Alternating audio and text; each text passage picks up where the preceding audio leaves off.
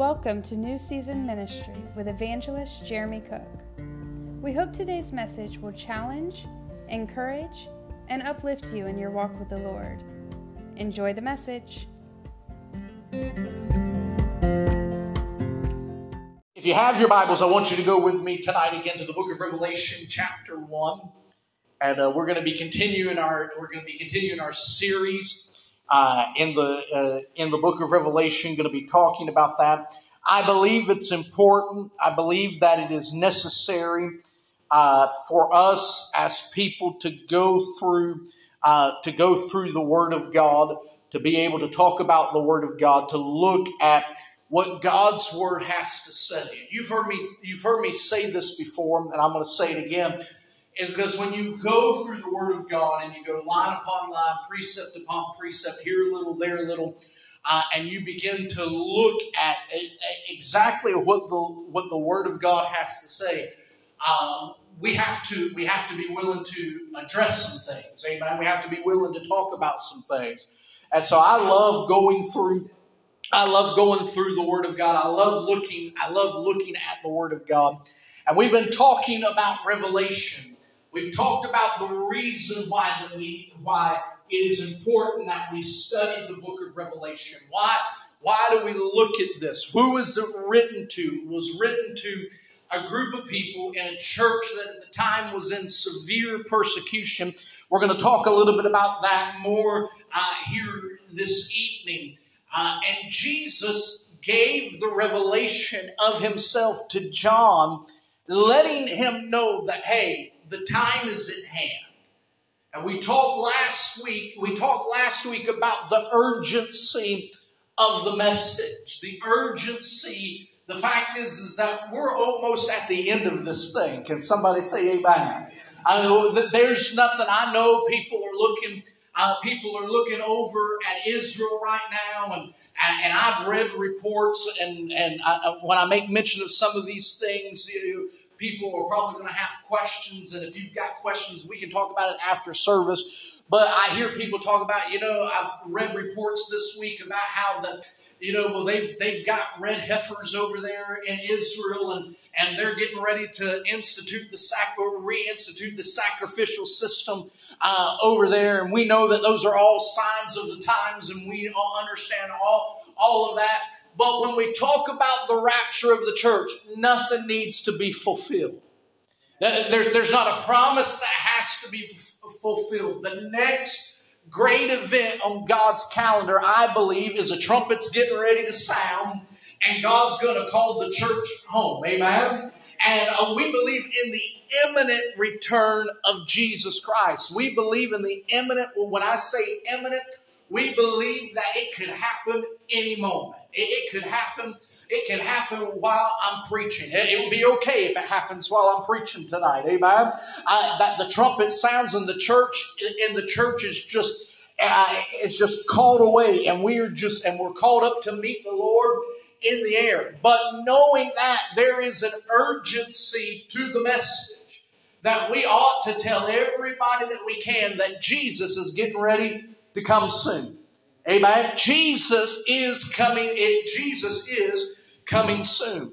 And so tonight we're going to look at a few verses. Uh, we're going to look at a few verses of scripture here tonight in John's gospel because the book of Revelation is written to a group of people who are in severe persecution.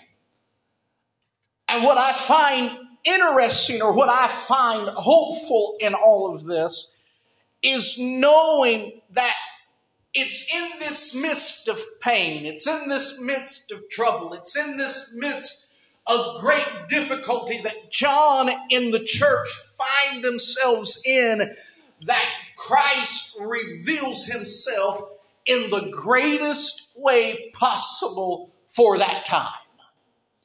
And that gives me hope tonight, church, to understand this fact. It gives me hope to understand the fact that Christ reveals himself in the midst of our deepest pain and in our deepest trouble. It helps me to understand that sometimes it takes a valley. The Florida Boys used, years ago used to sing a song, But Without a Valley. how would I ever know that his strong and loving hand would never let me go? How would I know for sure that I'm secure and safe wherever I roam without a valley? How would I know? Andre Crouch would write a song and he would say, through it all, I've learned to trust in Jesus. Through it all, I've learned, I've learned to trust in God.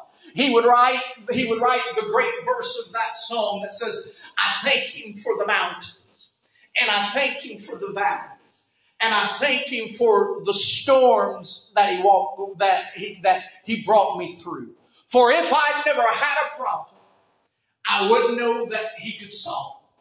And I wouldn't know what faith in God could do. And that lets me know, that brings great hope to me church, that in the midst of my deepest trial, in the midst of my deepest pain, in my in the midst of my deepest persecution, it is there that I believe that God reveals Himself the greatest. It says, see, we don't know, and I'm going to try not to stray away from my notes too much here tonight. You see, we don't know, in order for Him to reveal Himself as a healer, guess what? we've got to go through some sickness. Uh, in order, in order for, for him to reveal himself as a provider, it's probably we got to go. We got to go through some times when we don't know. At times, maybe where our next meal's going to come from, or at times when our next where our next dollar uh, is going to come from. Uh, in order for him to reveal himself as a as a deliverer, we've got to find ourselves, Brother Scotty, in the midst of a problem that we don't know how to get out of. But it's in the midst of our sickness, it's in the midst of our difficulty, it's in the midst, it's sometimes the very hell that we have to walk through. It's at those times that God shows up and He reveals Himself mightily in a great and mighty way. You see, here's the thing. We ought to thank Him sometimes that we've had to go through the storm. See, we ought to be able to, we ought to be able to praise Him that at times we've had, as David would say in Psalm 23, that we had to walk through the valley of the shadow of death. Sometimes we ought to thank God and say, God, I thank you that you were with me through these problems. God, I thank you that you were with me as I was walking through the sickness, as I was walking through when I didn't know how I was going to pay my bills. God, you showed up and you and you made yourself and you made yourself real. When I didn't have a way out, God, you made a way where there seems to be no way. Sometimes we ought to just give him praise for that. Amen. Amen. And that's what that's what Jesus did here for John. And I want us to look at this. It's a few verses of scripture. And then, if the Lord will help me, we'll be done with chapter 1 tonight. Amen. John chapter 1. I want to read these verses of scripture and then we're going to then we're to uh, then we're to go through it. John chapter 1, let's start at verse number 9 and we're going to read through verse 18 tonight. John chapter 9 or John chapter 1, begin reading at verse number 9. The Bible says, I, John, both your brother and companion in tribulation and kingdom and patience of Jesus Christ, was on the isle that is called Patmos for the word of God and for the testimony of Jesus Christ. I was in the Spirit on the Lord's day, and I heard a vo- I heard behind me a loud voice, as of a as of a trumpet, saying, "I am the Alpha and Omega, the first and the last." What you see, write in a book and send it to the seven churches which are in Asia to Ephesus, Smyrna, to Pergamos, to Thyatira, to Sardis, to Philadelphia, and to Laodicea. Now, next week, Lord willing, we're going to be taught, we're going to start breaking down the specific messages that Jesus had for the churches. Verse 12. Then I turned to see the voice that spoke with me. And having turned, I saw seven golden lampstands. And in the midst of the seven lampstands, one like the Son of Man, clothed with a garment down to the feet and girded about the chest with a golden band. His head and hair were white like wool, as white as snow, and his eyes like a flame of fire. His feet were like fine brass, as if, as if refined in a furnace.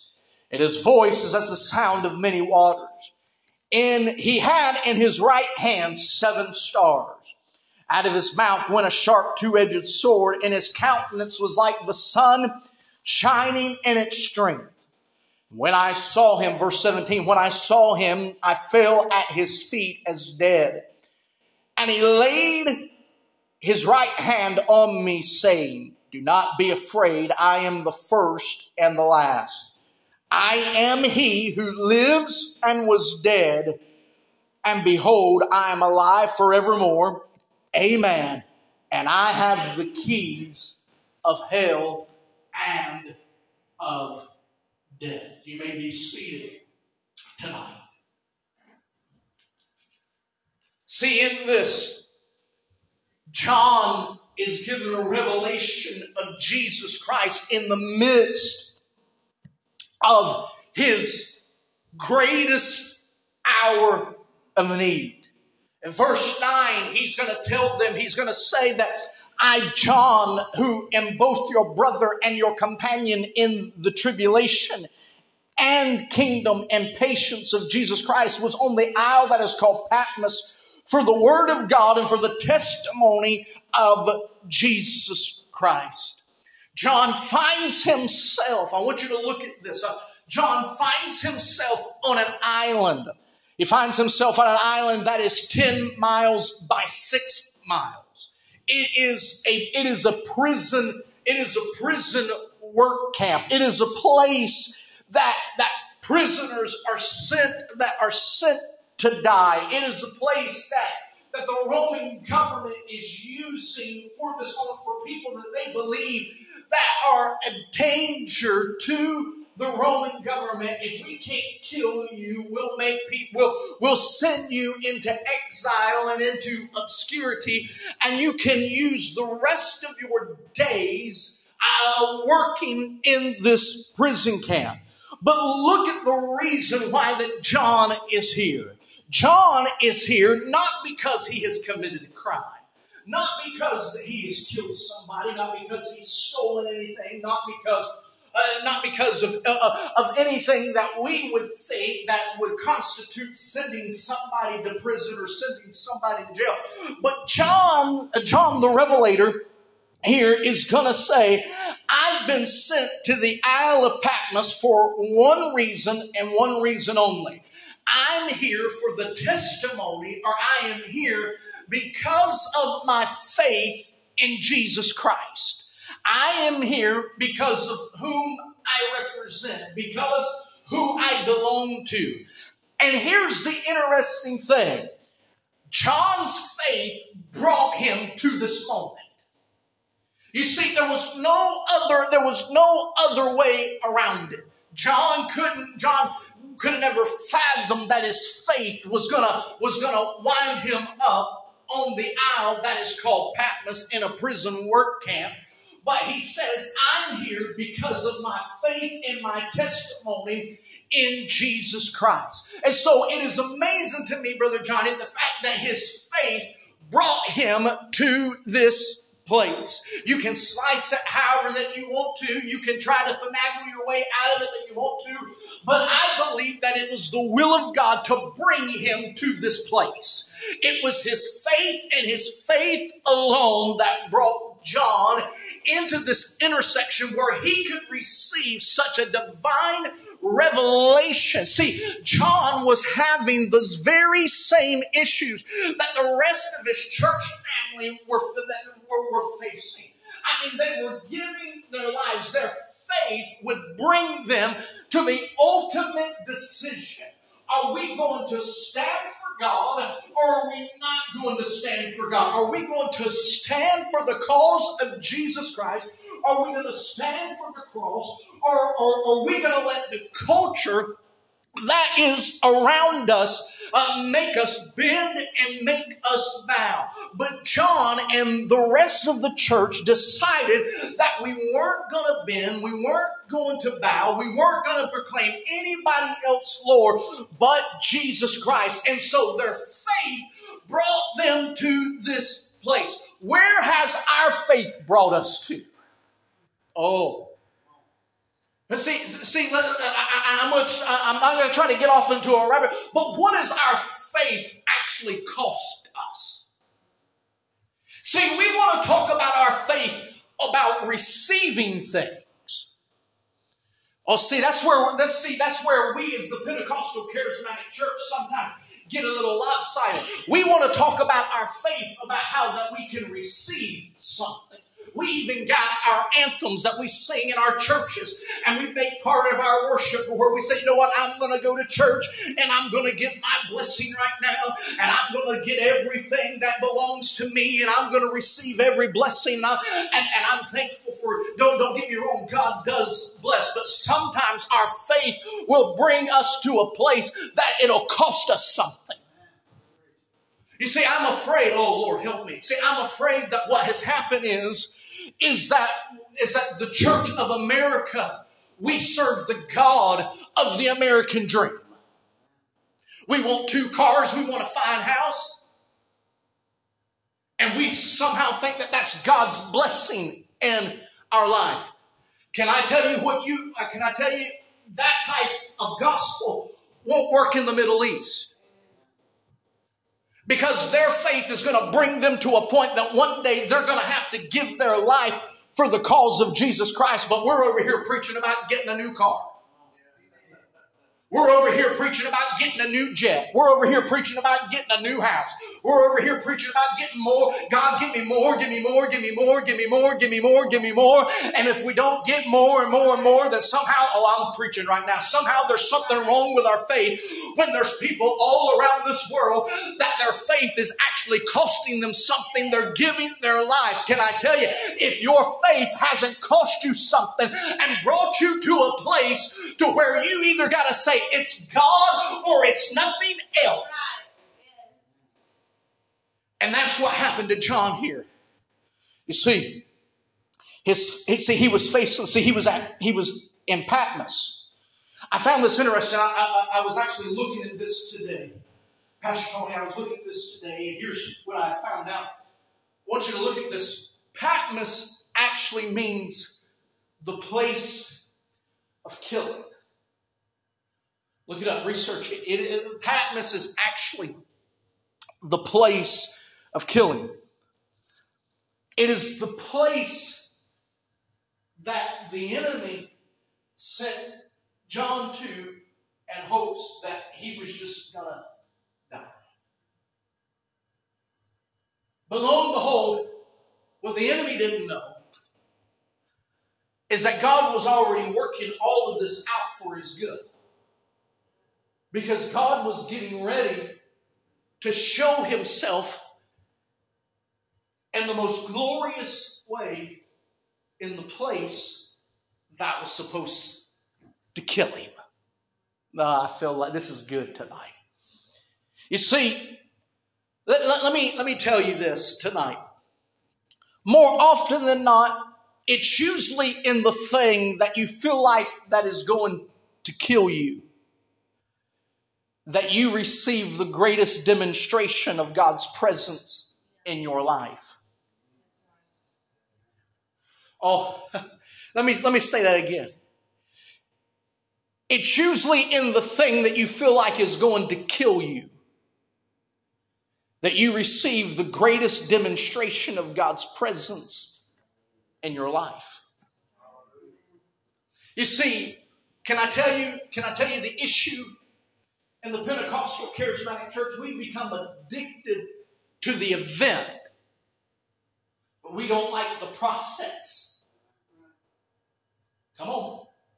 We've become addicted to the event. You see, see, we want to run, we want to run to all the revivals, we want to run to all the prophetic conferences, we want to run to all the miracle crusades, and hoping that something is going to happen.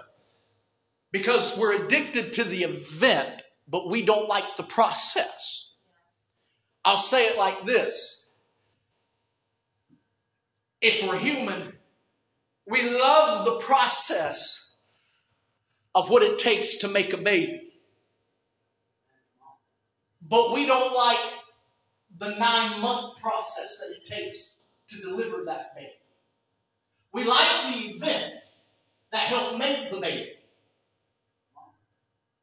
But we don't, we don't like going through the process that takes getting the baby there.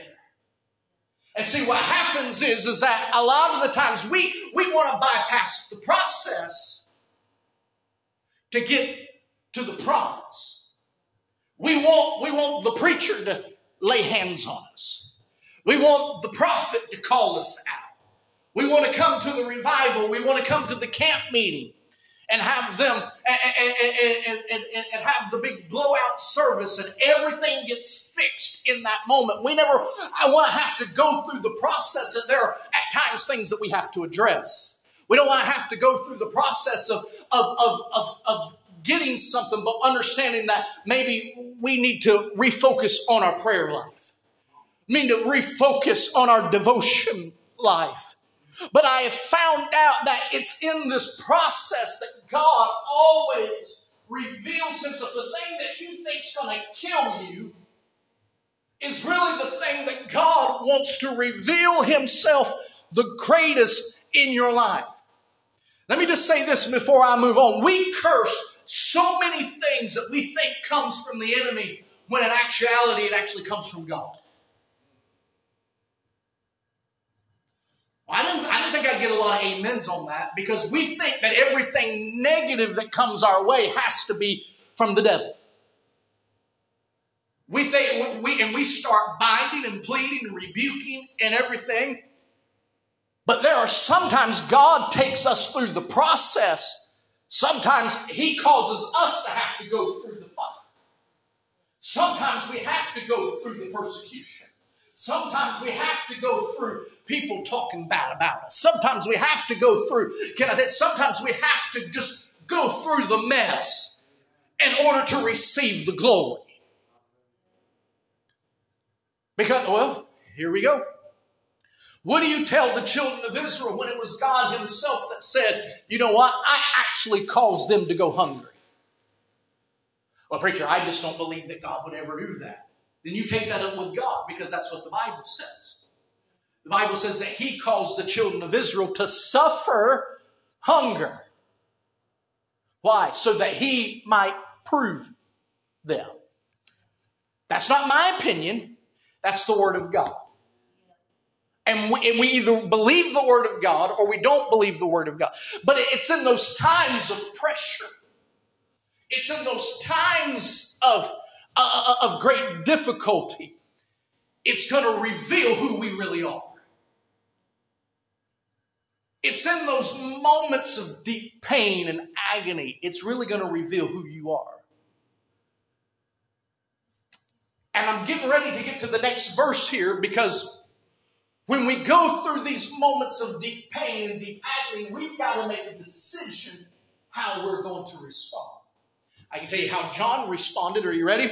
Here's what the Bible says. The Bible says, and verse number 10, he says, I was in the Spirit. Now, what does that mean that he was in the Spirit? I don't believe that means that he was in a Pentecostal service. I don't believe, I don't believe that that, I don't believe that that meant that they had, they, they had the worship band cranked up. And that, you know, I mean, and, you know, and they were, I, I, don't believe that they were doing Jericho marches around the uh, around the Isle of Patmos. I believe that what it meant for him to be in the Spirit simply meant that in the midst of what he was going through, in the midst of what he was facing, it wasn't going to affect him in his relationship with Almighty God.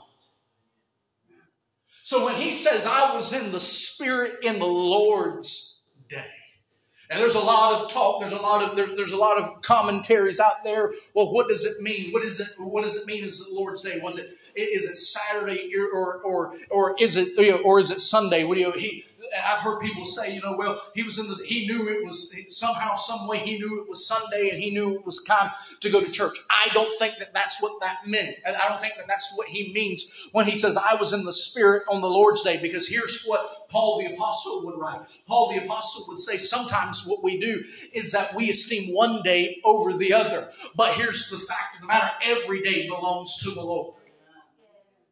So I don't know if it was Sunday, Monday, Tuesday, Wednesday, Thursday, Friday, or Saturday. I just know that John, that John, he said this day belongs to the Lord. It don't belong to my circumstances. It don't belong, it, it don't belong to the difficulty that is going through. I'm, I, I, I don't know. He may have thought about that that letter that Paul wrote to, to the Philippians when he said in Philippians chapter 4 and verse 4, I can just see that as he's moving a rock from here to over there, maybe he's quoting what Paul the Apostle would say. And he would say, I'm going to rejoice in the Lord always and again. I'm going to rejoice. Oh, I know it's rough right now, but my worship and my praise is not dictated by the circumstances that are going on around me, but it's but it's predicated on the spirit that lives on the inside of me. My God, I feel it in this house right now. And the thing that we've got to understand is is this: either either the either the circumstances in our life they will either stifle our praise or they will perfect our praise. Let me say that again. Our circumstances that we go through, they're either going to stifle our praise. We're either going to allow it to just to make us clam up. We're either going to let it make us make us be silent and not be we'll, we'll, we'll become we'll become complainers and gripers instead of worshipers and praisers. Or we will look at the situations in our life and we can be like Job with our hands lifted and say, though he slay me, yet will I trust him. I don't know about you, but regardless of what I'm going through, I'm still going to praise him. Can somebody say amen? And so here was the thing. You see, because see, what's going to happen here is that God is getting ready. God's getting ready to show himself very real in this situation. He's going to show himself very real to John in this situation because see, there's a connection between being in the spirit and revelation. I'm going to say that again. There's a connection between being in the Spirit and receiving revelation. You can't receive revelation from God unless you are a person that is indwelled and led by the Spirit. You cannot be a person of the flesh and receive revelatory knowledge from the Lord. It's just not going to happen.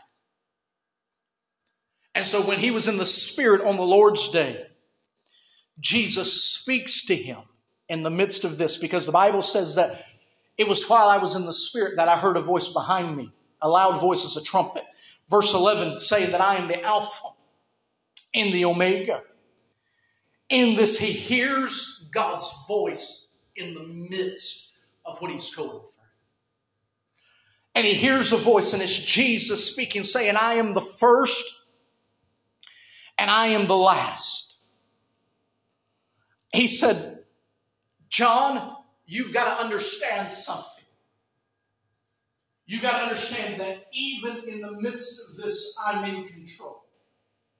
Even in the midst of this difficulty, I'm actually in control. I was in this when it began, and I'll be in it when it's over. We ought to take comfort in that. And he says, I need you to go tell the church I'm in control. Satan's not in control. We ought to take comfort in that. Satan is not in control. The kingdoms of darkness are not in control of what is going on in the child of God if we are bought by the blood, if we have been sealed by the Spirit of God, as Paul the Apostle would write, unto the day of redemption, Satan and his kingdom and his minions have no authority or power over you. So it doesn't matter what the circumstances look like. Doesn't matter. And he says, You go tell the church. You go tell the church that I am in control. Maybe, I don't know, maybe Jesus had to remind him of Matthew 16 and 15 when he said, I will build my church and the gates of hell shall not prevail against it. If it was true then, while he was on the Isle of Patmos, it has to be still true today. That if we are blood washed, spirit filled, Satan cannot, are you ready? Cannot cross the bloodline. He cannot cross the bloodline. He does not, okay, I'm going to preach about, he does not have access to you. He cannot reach you. You may go through great trials and you may go through great difficulties, but greater is he that is in you than he that is in the world because the one who was dead but now is alive forevermore, he holds the keys to it all. He said, listen, Romans 8, chapter 8 verses 35 through 39, we, we, can, we can quote this. He says, Nothing can separate you from the love of God. He said, We may have, he said, we are all like sheep. He says, We're all like sheep being led to the slaughter. Now, we don't, we see, that's the part we don't like because we have to understand that it may be led by the Spirit will bring us into some moments that feel like slaughter. But Jesus is saying, but nothing can separate you from his love. Again, let's go back. If you are spirit filled, if you are blood washed, nothing, absolutely nothing, can separate you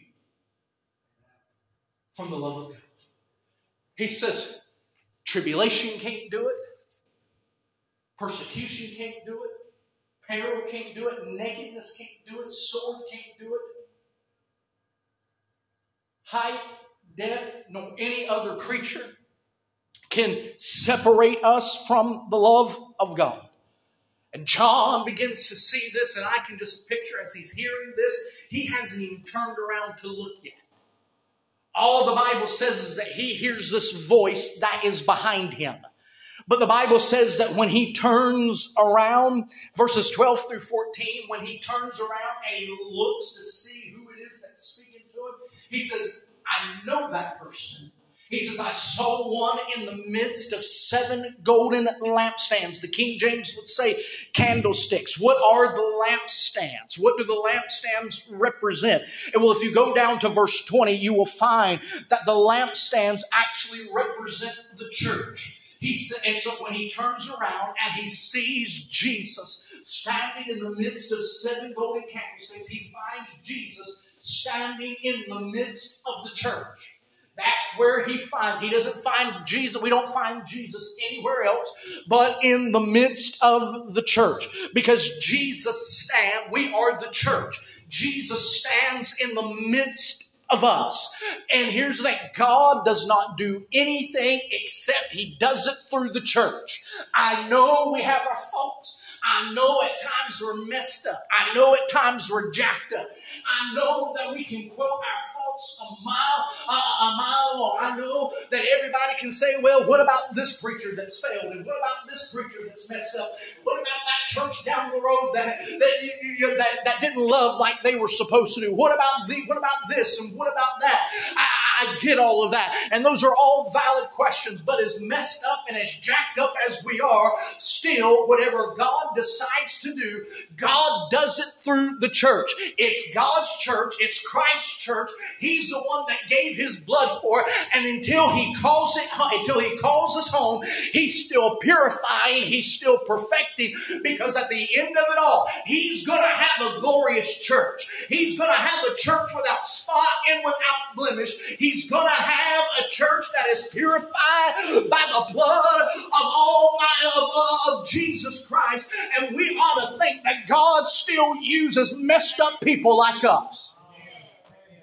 Amen. He says, I saw him in the midst of the, I saw him in the midst of the seven golden candlesticks. He, and he sees him like he's never seen him before, Brother Johnny.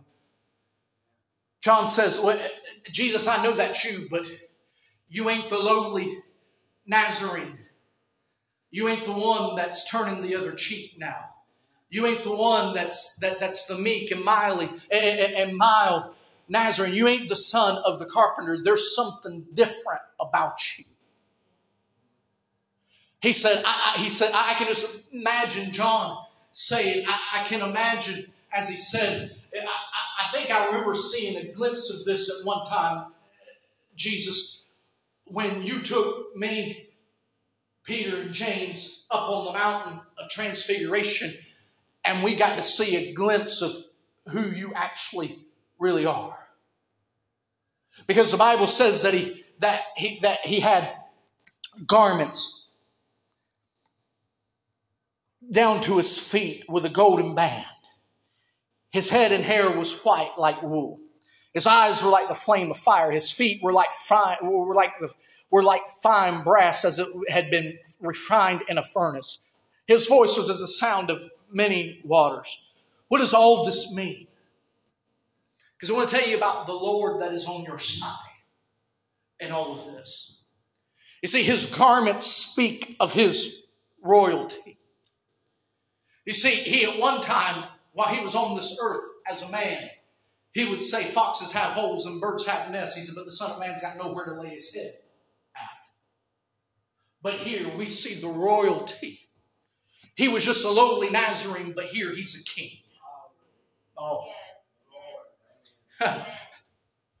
his hair that is white, his hair in his head that is white like wool speaks of his wisdom and his purity. Daniel would call him the ancient of days. He would call him the one that he, he would call, the Bible would describe to him the one that his, his wisdom, he is the, he is the counselor. He is the wonderful counselor.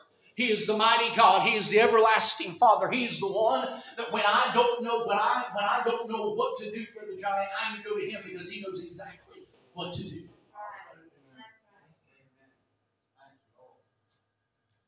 And he's pure, he's sinless.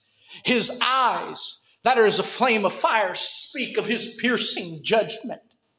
See, I want to tell you when Jesus came the first time, he came as the sheep led as a lamb to the slaughter, that opened not his mouth, and he spoke, he spoke not a word. But when he comes the second time, oh, I feel it. When he comes the second time, he's bringing judgment with him. And every eye is going to see him. Oh, and those that even pierced him. And they're going to wail when they see Oh, and, and, that tells me that his eyes roam to, the Bible says, roam to and fro throughout the earth. He sees everything. He, he can pierce even when I think I'm even when I think I've got it covered up and nobody knows anything about it. His eyes can pierce into the deepest recesses of my heart and of my soul and know exactly what I am talking about. His feet that are like fine brass speak of his duration and his victory. In that time, brass was the, was the greatest metal. It was the most durable metal that, was known during that time. And with brass, nothing was to make it get, was to make it go off kilter one little bit. It's a stark contrast. And what Daniel saw and his vision when he saw when he saw the statue that had clay feet. You see, that God's to be destroyed. But there's a God that's got feet like fine brass, and he's stable. You don't have to prop him up every morning. You don't have to wake him up. You don't have to. You don't have to. You don't have to give him a cup of coffee to get him started in the day. When because he because he's the one that keeps us, and he that keepeth Israel neither slumbers nor sleeps. He never wears out. He never gets tired. He never scratches his head. He's always stable. You're never gonna have to worry about where he stands on anything because he's the same yesterday, today, and forever. And his voice, his voice speaks of his authority. He said, I heard his voice was as the sound of many waters. His voice speaks of authority. He didn't say, he wouldn't speak as they were leading him to the cross. He opened not his mouth, but when he comes the second time, Brother Scotty, he's going to speak. And out of his mouth goes a sharp two edged sword. And he's coming to make war. Mm. Oh, and this will be a good time right here to let everybody that's watching by Facebook and everybody that's here. God's either going to, when Jesus shows up, he's either going to do two things. We're either going to do two things. We're either going to fight with him or he's going to fight against us. Oh, I, I, I know, I know that's heavy, but I tell you, because here's the thing: if we're not, if, if we've got sin, unrepentant sin in our life, let me just say it here. I know it sounds archaic. I know it sounds old-fashioned. But if there's sin, if there, we understand the Bible says if we hold, if we regard iniquity in our heart, the Lord does not hear us. If there's unrepentant sin in our life, there is no, no sin that's ever going to make it into the kingdom of heaven. I don't care. We can be a good old boy or we can be a good old girl, but I tell you, if we've got unrepentant sin, there's not one sin that's going to enter into the kingdom of heaven. There's not going to be one thing that there's not. And he said, "I'm going to cast all liars. I'm going to cast everything that is abominable. I'm going to cast the doubters. I'm going to cast the, the naysayers. Everybody that wouldn't believe." Believe on me, eventually you're going to go into the lake of fire. I know that's not popular preaching and popular and proper teaching in this day and age. But when Jesus comes back, he's we're either going to fight with him or he's going to fight against us. And his voice, his word, it's what's going to make the difference. I'm almost done here, but here's the thing that's gonna that's gonna Uh, that brings me comfort. Are you ready? He says, in his hands, he holds us. He holds seven stars. The seven stars represent the seven angels. The seven angels of the, of the churches, I believe, represent the pastors or the messengers of the churches. We'll talk more about that. We'll talk more about that next week. But it, it lets me know, Brother Scotty, that he's got me in his hand. He's got me in his hand, and he's going to fight for me. And in verses 17 and 18, when he sees this revelation of Jesus, what is John's response to seeing the glorified Christ? He falls at his feet. Can I tell you, when you experience the glory of God, there is a reaction. You cannot encounter the God of glory and just it not do something to you.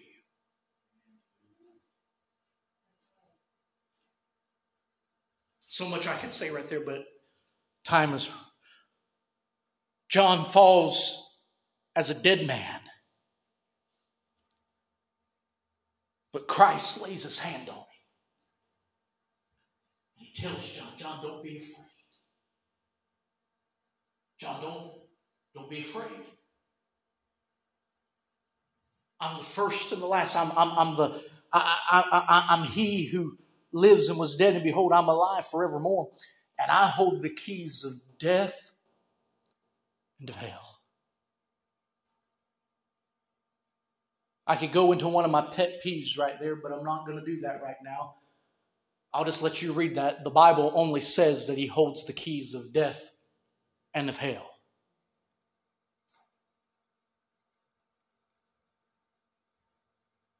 But that's enough.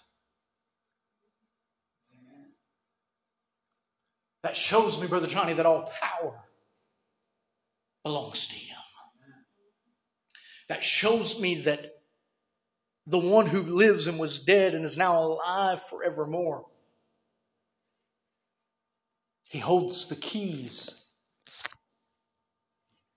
to everything. It's to let me know that, hey, you may have to walk through the, he may have to, he may have even told John, John, you may have to die. but death actually has no power over you because I hold the keys to it. You see, I've already conquered. I've already conquered death. And I've made the grave a great place for you and I to await the resurrection. And I hold the keys of hell. You see, it's amazing that Satan doesn't even own the keys to his own house.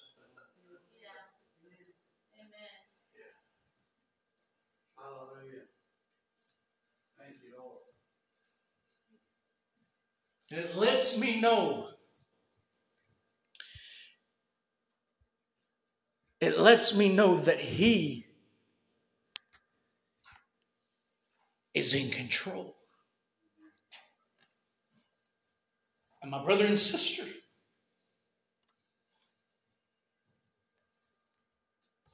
whatever we find ourselves inside, here's the interesting thing we, we don't know tribulation like John knew tribulation. We don't know persecution like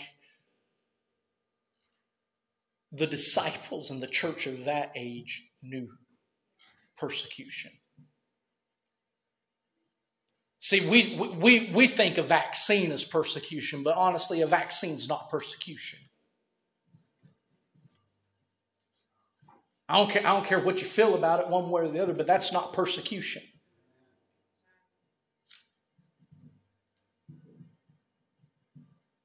Somebody becoming president that you don't like is not persecution.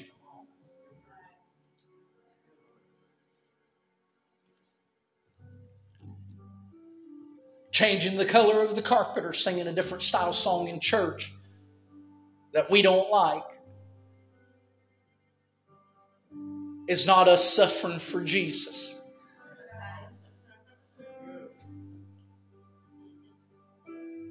We, we don't know. Can I tell you, I, I truly I was talking to another pastor, and I, I, I, I was talking to another pastor the other day at the Corn Festival. And we both had the same idea when we asked the question What is it going to take for America to experience the revival that we all believe God wants to have for us. Because I'm going to tell you, the so called revivals that we think are revivals, don't get mad at me when I say this, but they ain't producing the results that if they were a truly a genuine move of God, they're not producing them.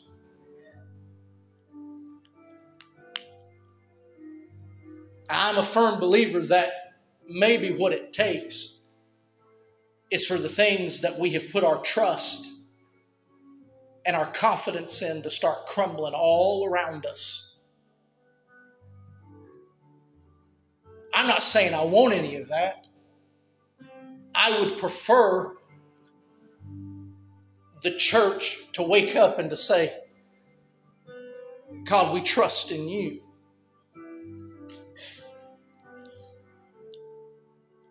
But even in the midst of the severity of all, God had a way of letting his people know I'm with you. And my glory is still revealed in your life. Would you stand with me?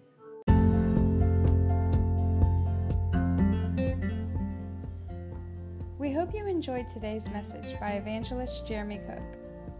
If you would like more information regarding New Season Ministry, to schedule Jeremy to minister at your event, or to support the ministry with a love gift, please contact us at 859 404 4007. Or you may email him at pastorjeremycook at gmail.com. God bless, and we will see you next time on New Season Ministry.